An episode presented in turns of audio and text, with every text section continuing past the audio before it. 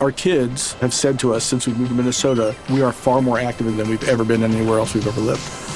Moving to Minnesota opened up a lot of doors for us. Just this overall sense of community, of values that, you know, Minnesotans have. It's a real accepting, loving community, especially with two young kids.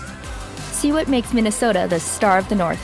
New residents share why they love calling it home at exploreminnesota.com slash live.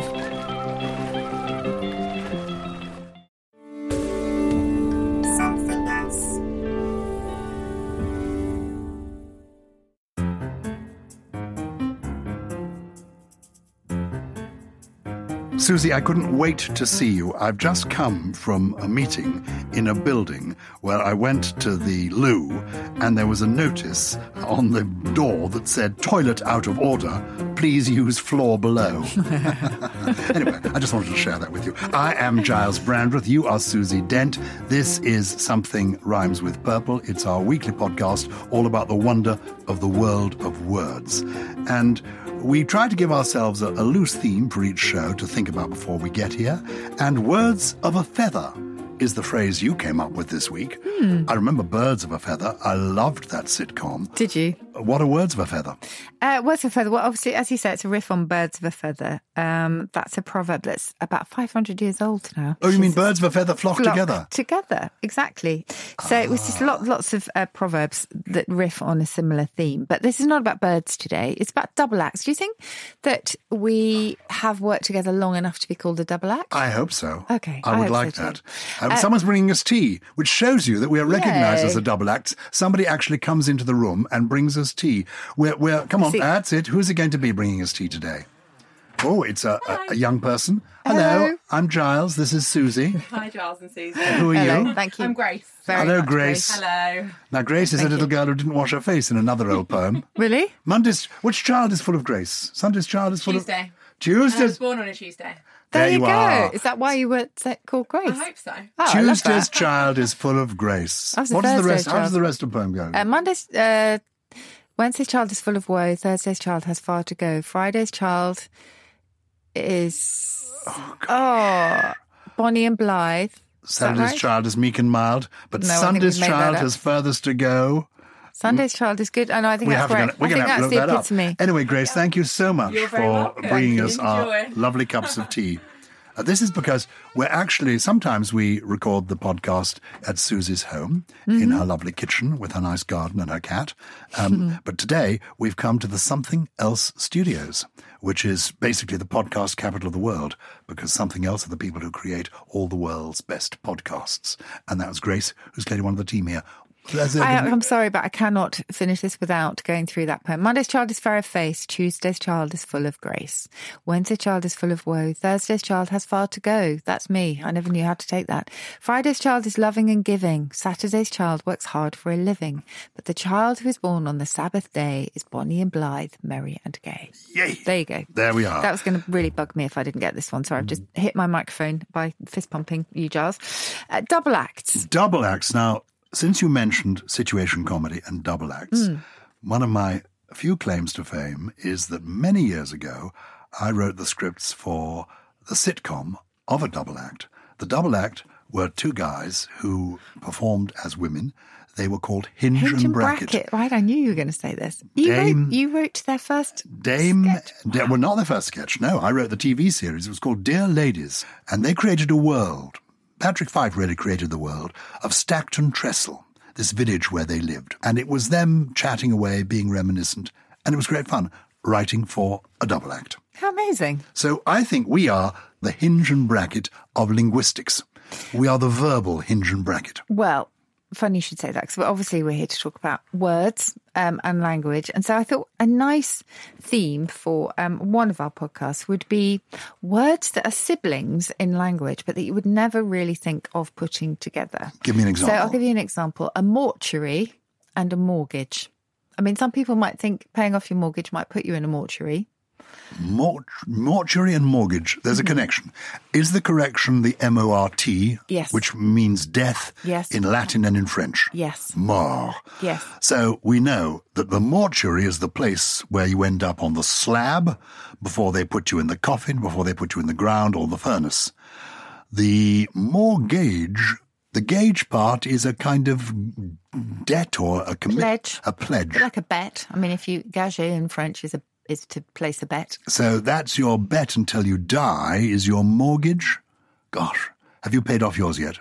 God, no. Uh, What a long way to go. They go, uh, they go on forever. They go on forever. And then you have to remortgage to help your children get their houses. Do you? Yeah. Uh, Lovely. And, Look then, forward to you that. know, yeah, eventually.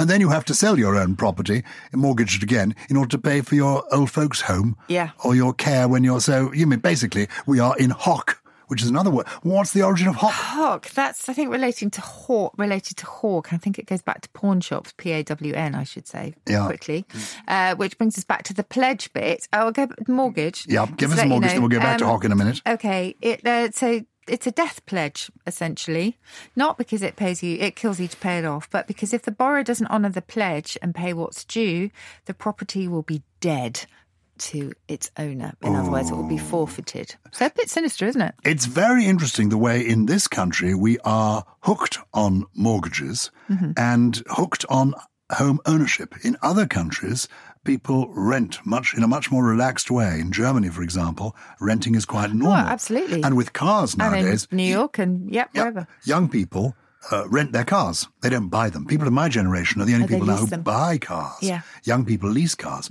Uh, people of my generation, we were brought up to buy. You had to buy your home. You had to own your own home. Mm. And that, of course, was very much encouraged by Mrs. Thatcher and her conservative government in the 1980s. We've all got to own our own I homes. think we're still. I think the nation is still obsessed with owning their own home. And for some people, it was a big boon because in the days of high inflation, if you owned your own home, uh, inflation pushed the value of your home up. But in fact, what you had to repay didn't necessarily go up, except it may have done if it wasn't a fixed interest rate. Uh, so uh, maybe we're just over mortgaged and over obsessed with mortgage. I mean, you, you have a Hmm. We mortgage. need to you, deleverage. I do have a mortgage. Yes, but your eldest daughter, unfortunately. who's almost old enough to leave home now, she's, Mm-hmm. is she going to uni? She's going to uni. And will she get a flat there? Will she rent a flat? Uh, I don't know. I think she'll be in student accommodation. Digs, student digs. Well, was that digging in? I suppose. It's No, it origin goes of- back to um, old um, gold digging sites. So, in the gold rush of California, for example, digs would be um, first of all, the accommodation was literally dug out of the ground, and then eventually it encompassed all the various facilities that kind of you know were created around them. So it's literal digging um, in unpopulated land that surrounded gold fields or gold mines. If you are in hock to somebody, what is the yeah, origin of actually, just looking it up in the wonderful Oxford English Dictionary, it's not very clear. Actually, it goes back to a French hawk, so maybe nothing to do with hawking and pawn shops, um, which was my guess. But we don't really know, to be honest. Uh, it was the name of an old card game in which certain privileged cards given to the person who. It's all very complicated. I don't think you want me to read that very long definition, but it was an old card game played in the 18th century. that? So it's something to do with maybe gambling. Yes. In hock? Yes. It's I'm the same indebted sort of to you. idea of a pledge. Yeah. Yeah, or So forfeit. you're saying that mortuary and mortgage, two unlikely words, but they're related. Yes. How about mouse and muscle? Mouse and muscle. Mouse. No, flex your biceps. Show me your biceps. Which are my bi- these are these are my oh Yeah, these go they're, on. they're little Giles is really casual for, for Giles. This is this is not really the, what I would expect. He's wearing a very loose fitting check shirt. I associate it with suits and ties. but I it's got quite into hot this today. when I was doing that thing a few weeks ago, months ago. You're still flexing your The- biceps. the- I like this. okay, uh, since I can, I will. I did this uh, celeb- celebrity goggle box with my friend. Oh my She- goodness, you're working out your biceps in case you need to be on the celebrity version. Yes. Uh, Of Naked Attraction. Well, no, I wasn't going to say that. I was Oh. saying I, I, we sometimes watched in our gym jams and kimonos. yes. So that's when I got into the idea of wearing something more loose fitting. Ah. So, because it's summer, I thought Very I'd cash. wear a loose fitting shirt. But I've got my, Okay, so look my at your biceps. biceps. Can you just they have a look are and like little ripple gnats. them a They're- little they're- bit? they're- I am rippling them. You can't see anything because nothing's happening. It's heartbreaking. No, okay, just do. I'm doing and then it. Relax And then- relax. and have a look. And what shape can you see under your arm? Look, look at that movement. There is it's quite a lot of beautiful movement, there. movement. What's happening? What's, okay, well, what- it- does what's it happening? possibly look like a little rodent scuttling under your skin? Oh, you mean like a little mouse running Yes. up the, my arm in So- my muscles? To some ancient anatomist, um, that kind of rippling bit of flesh there must have looked like a scurrying little mouse because the Latin for a little mouse is musculus. And that eventually is where we got muscle from. Oh, that's amazing. It's cool, isn't it? So the word muscle, as in your muscles, oh, he's big and Muscle is a muscular. little mouse. Is a little mouse. Yes. That puts us in perspective, doesn't it? Talked about kimonos. What about negligees? Negligé. That it's a, a might French be linked word. to negligent. Negligé is a French word for meaning almost nothing. Yes. Uh, she's wearing her negligé. It's uh, almost nothing. It's negligible. It's uh, virtually nothing. It's a little flimsy je ne sais quoi.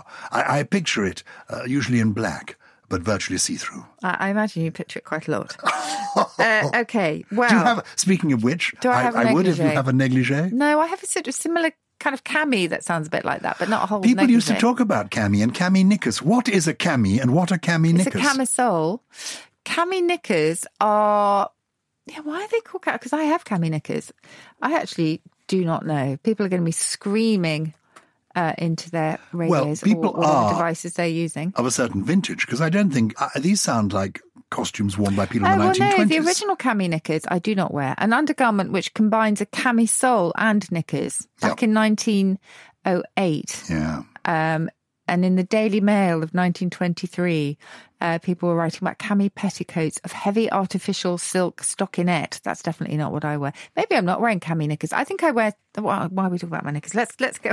Let's move on, or back to negligees and Negligee. negligent. Yes. Explain to me what a negligee is. Uh, well, a negligee is. I'm going to give you. I'm not going to get into this territory with what I wear, so I'm just going to explain. Well, I the see. it- definition it's of a a little. negligee. It's like a slip or an it's quite undergarment. revealing. it's a. It's isn't a. it? It's a revealing. Oh, she was in a nothing but a, A loose, negligee. okay, so it started off in the 18th century as a kind of loose gown worn by women. But then it became something that they would wear to be casual and presumably quite sensual. So we know what a negligee is. What was the other yes, word? so Your- the idea negligent is just it simply goes back to the idea that a woman donning such a casual outfit was ignoring the kind of quite elaborate conventions of the day. yeah. That's really where where that one comes from. Pupil and puppet. Pupil and puppet are connected in some way. Mm-hmm. Pupil, this being a person who is a, a child at school rather than a pupil of your eye. yes, we'll come back to that. Yes. and a puppet. Well, we know what a puppet is. I'm very into puppeteering. I love. I'm, actually, I, d- I don't think I've ever left my childhood. I'm amazed I actually managed to turn up here in, in 2019, 2020, because I'm still locked in the 1950s and 1960s.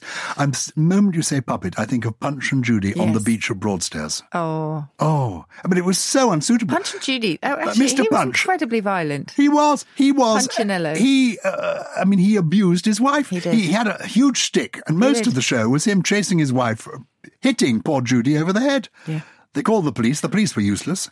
They accepted sausages as sort of bribes. Bags of mystery. You know, in fact, Punch and Judy kiosks are coming back. This is how I know Punch and Judy because you will find some in, in uh, traditional seaside towns. Anyway, I'll give you the connection if anybody's still with us. Um, a puppet is um, sort of a little doll, and s- the the pupilla in uh, Latin meant a little Oh. doll. Do you remember this? Because I think I've mentioned it before. Because in relation, you've mentioned it in relation to butterflies. oh. Is that possible? I think I've mentioned it in relation to the pupil of the eye, which I will Fine. come back to. But Okay. pupils going to school, little children, uh, they were seen as they were sort of diminutive beings, if you like. And so the pupils that go to school are then related to the puppets, which were little dolls. And the pupilla, the pupil of your eye, one of my favorite, favorite etymologies, which I'm sure I've not bored you with, hopefully entranced you with before, because I think it's so beautiful. It gives me goosebumps. Um, the pupil of the eye, so named because when you look into the eyes of someone else, you see a tiny little doll like reflection of yourself. So that's pupilla, little doll. Isn't that beautiful? Mm. I love that. Anyway, that, that's the link there. Where do I have I been distracted by thinking there's something to do with when a butterfly is born? Before it's a butterfly, it's a chrysalis. Yes. And there is some pupillary word Oh, involved. pupate. Pupate. That's Is that, pupating. Um, is that anything to do with the it? pupa, that's a really, really good question. The pupa um, and pupating are they have they have they are s- eh, sort of slightly distant cousins, I would say. Um, I'll give you the, the pupating definition in um, the OED. To change into a pupa or chrysalis. Um, in German, it's verpuppen, which is lovely. Because Puppen is a doll in German, isn't it, as well? um, Yeah. So it does. It goes. It is definitely linked, and it goes back to the idea of a, of a little being, if you like. So something that's in its embryonic stage. Hence, it's linked to the kind of girl or doll um, idea.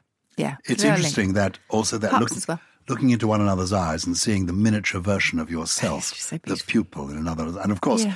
that is what the beginning of a love affair always involves two people coming together and that conversation, you know, you think I'm me, I think I'm you. They're all looking into each other's eyes. Mm.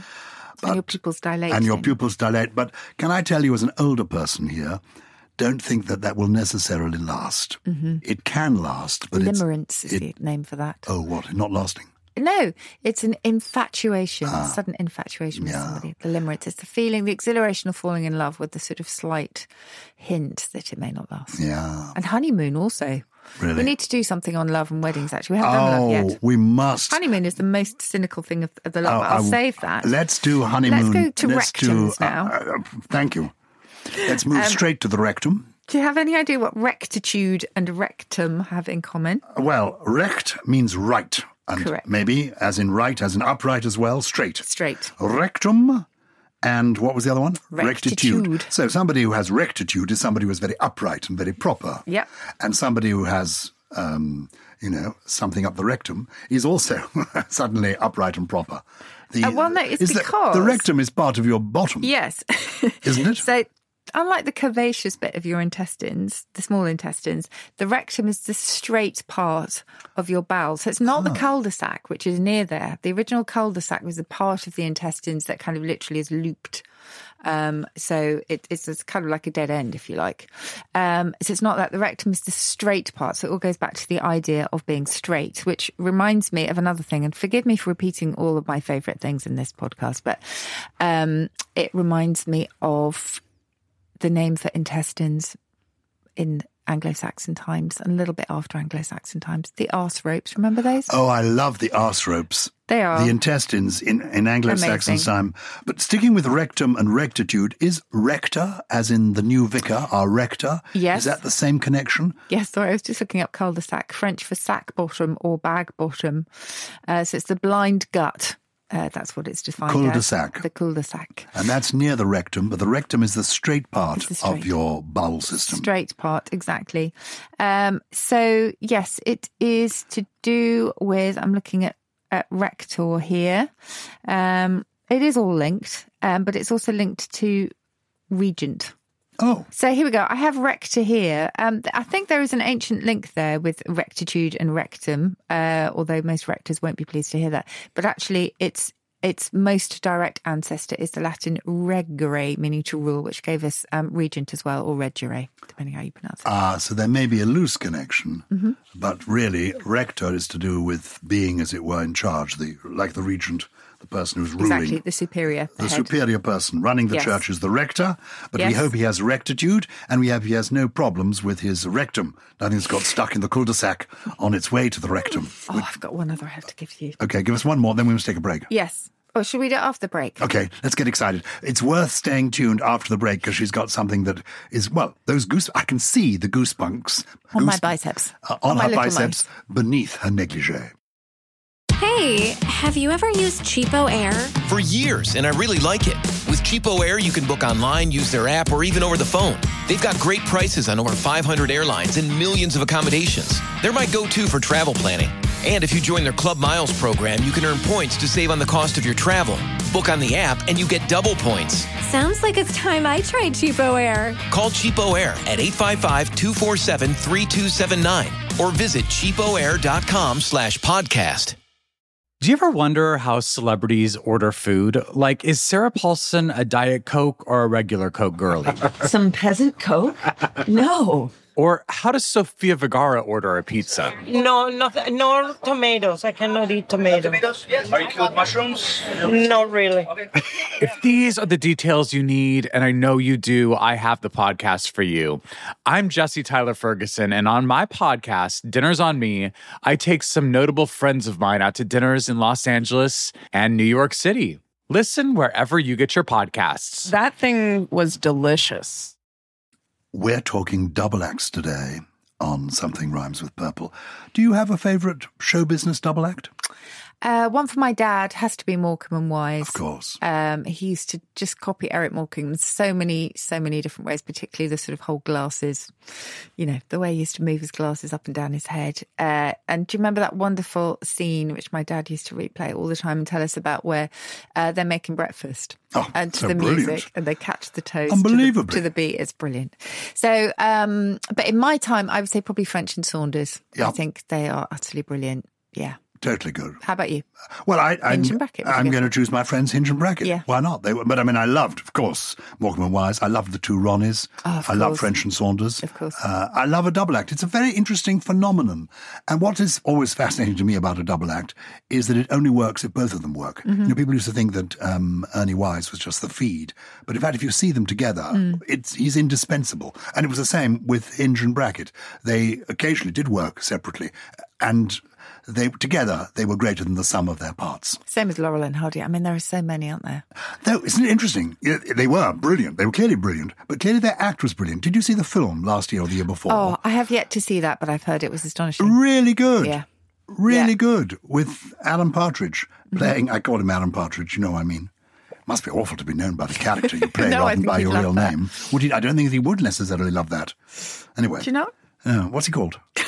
yeah, exactly. The mind has gone blank. Steve Coogan. Steve Coogan. Steve Coogan. Steve Coogan. Um, well, we're talking about double acts in English, aren't we? And Yep. just um, surprising siblings. Uh, so things that you wouldn't necessarily share a past of some kind. There are just so many. Senate and senile, because the Senate goes back to Senex, meaning old man. There's one I must ask you about before Okay. we get on to the listeners' questions yoga and conjugal. Yoga and conjugal. Because it's such an unlikely combination. Yoga, we know about, we do. though I'm not quite sure what the origin of yoga is. It's a kind of uh, meditation exercise, isn't it? Yes. And conjugal Yes. is to do with uh, being a couple. Joining giblets, as they used to call it. Joining giblets. Yes. Oh. Was that the expression? I'll save that for the love one too. Okay. We have to do love soon. Okay. Um, okay. So it's Sanskrit yoga, meaning the act of yoking, so joining. Um, and in Indian philosophy, it was the idea of joining uh, with the divine. So it was a spiritual union. So that's why yoga is linked to the act of conjugal, which is, of course, coming together and uniting in that way. Can you give me just one more? Okay. Virago um, and werewolf? Virago, I'll tell you what, I'll give you uh, two more very quick couplets. Virago and Werewolf. Uh, well, Werewolf goes back to um, V-I-R, ultimately, the Latin for a man, which gave us virile and also virtue, because virtue was um, originally associated with masculine qualities rather than female ones. And a Virago is a bad-tempered, vicious woman with very aggressive male-like qualities. So man is the link there. Sardine and sardonic. Sardonic first Oh, sorry, what's the connection with werewolf? uh, sorry, the werewolf. Sorry, so we're V I R became were, uh, meaning man in Anglo-Saxon times. Ah. Oh, so a werewolf is, He's a, half man wolf. man, half wolf. Very sorry, good. hurrying along too much. Virago and werewolf. Mm. Yeah. Uh, sardine and sardonic sardines um, were um, originally fish that came from the island of Sardinia. Sardonic, that kind of grim, grimacing humour, if you like, uh, was first applied to the facial convulsions that were produced by eating a bitter plant grown on the island of Sardinia. Ah, the sardonic look. Yes. Susie, I want you to s- dip into our post bag now, but before you do, I wrote down on my way here from the underground, I passed the local health food shop. We're in N1 here. It's ablaze with health food shops. and amusingly, it was the health food shop, and there was a notice in the window saying closed due to illness. Made me laugh anyway. It was the health food shop. Closed due to illness. That is good. What are the Or queries? not good. Um, the queries are well, do you remember uh, quite recently we talked about the filler like really getting on people's nerves to the extent Oh, that yes. one school put it in a word jail. And I said I wasn't that keen. I wasn't that fond with the idea of a word gel, but it turns out our listeners feel exactly the opposite because they've come up with so many nominations for things that need to go into word prison. One of which, um, or one of whom, is Timothy Ledger, who's written in to say, I have one word that needs putting in there get. I always remember my English teacher saying this is a word which must never be used, although she gave no explanation. I suspect she just felt it was a pretty poor word. Uh, where do you stand on get, Giles? Oh, I find it very irritating. I, we go to the, the pizza parlor and I say, oh, I'd love to have, or may I have, or I'd like to have the um, quattro formaggi. and uh, my children and grandchildren are saying, oh, I'll get the four seasons. I'll get the this, I'll get that. What do you mean I'll get it? Well, if you want to get up and get it, you can. But it, the question is, I will have, I will get.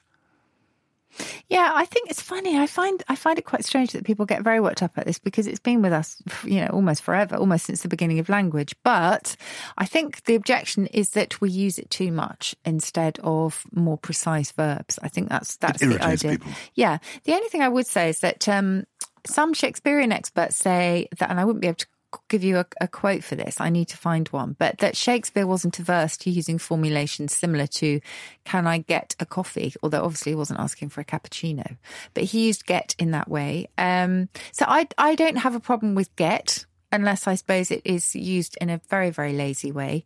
Um, I certainly don't have a problem with gotten, which is another thing that people hate and associate it very much with American English. And what about sat? But it's not, I would just say. King James's Bible, Oh, really? Shakespeare, they used gotten. And for me, I really like it because it implies a process. So he had gotten angry, to me, implies that he Ah. had steadily reached the point of real anger He rather had than gotten he angry. got angry. Could be Because once anything. you start saying it in a Shakespearean voice, it becomes Hmm. more acceptable. He had gotten angry. Sat, you mentioned. Yes. Sat. Oh, Sat. He, he was sat there all that Yeah, time. I know. He Do you was know what sitting my there. um uh, my yeah, I'm always quoting my poor youngest. Um, she does she she loves language actually, and for her she will simply say he was sat there. Uh, do you know well, what? isn't it It's- more correct to say he was sitting there? It well. Correct. He was sitting there. Yes, it's been a regional variant for centuries and centuries and centuries. He was sat there. So, unless you're going to knock dialect and say that dialect isn't legitimate English, I think you can say he was sat there is still non standard, certainly for formal context. I wouldn't write it on an exam paper or to your bank manager if you still write to your bank manager. Uh, but it's not, it, it, is, it is an acceptable variant. I You would should say. be so lucky as to have a bank manager. I mean, for goodness sake, does anybody know the name of their bank manager, writing to their bank manager? I do. I know the name of mine, but Oh, it's- that's probably That bad, is isn't is- it? If you know that- the no, name of your bank manager. No, it's good because it shows us how much money you must have. Oh, my They goodness, it's the only, no, I'm sorry. They only take interest in people who are known now as high net worth individuals. Yeah, it's not me. I The think it's rest of because us, my I'm mortgage. afraid, are. are, are. There- well, there may be reasons, other reasons. But the point is, it isn't like it used to be.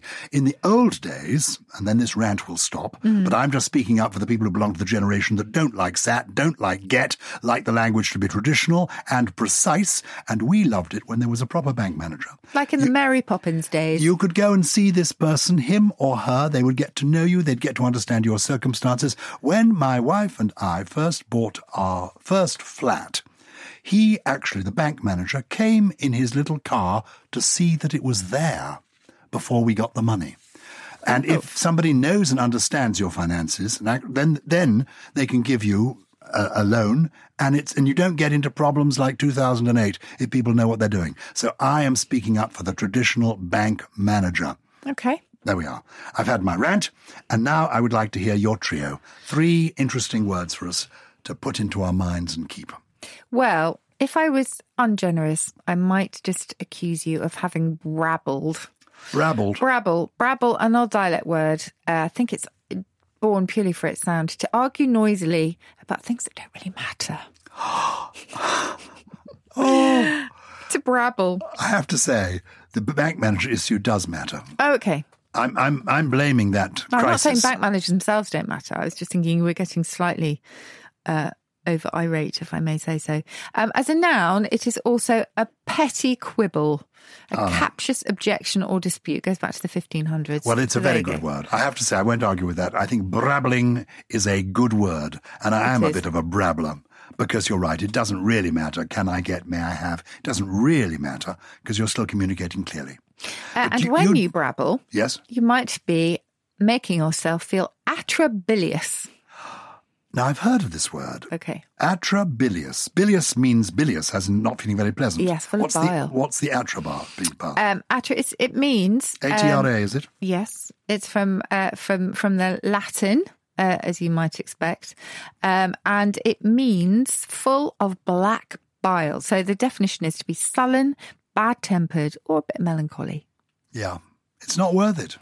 It isn't worth it. And you know, the black bile was this um, originally an imaginary fluid that was thick, black, and acrid. And it was thought to be the cause of melancholy. And in fact, mela, the mela um, in melancholy is linked to melanoma and other things to do with black. It's all to do with blackness. And melancholy was thought to be produced by this surfeit of black bile.